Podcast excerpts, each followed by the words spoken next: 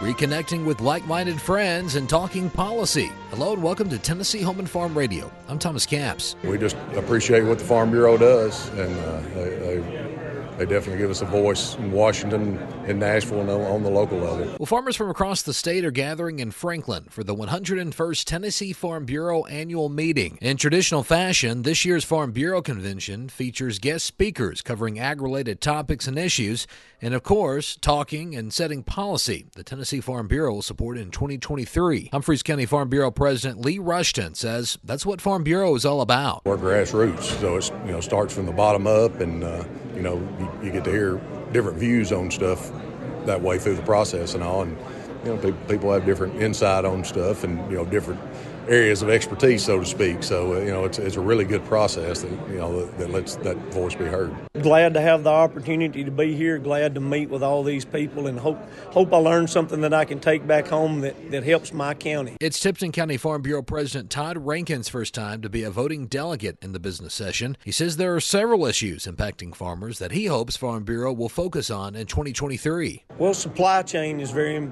important for us. I live on the banks of the Mississippi River, so we set a new record this year with the low of the Mississippi River and moving our products up and down the river, whether it be CDL drivers and the ability to get a CDL license and how difficult that is in keeping that. So those are things that I think is important in my in my area. Infrastructure definitely is important to agriculture, and I don't know that that gets to the forefront like it needs to be, but you take a year like this when the Mississippi River set an all-time low, we learn how important infrastructure is.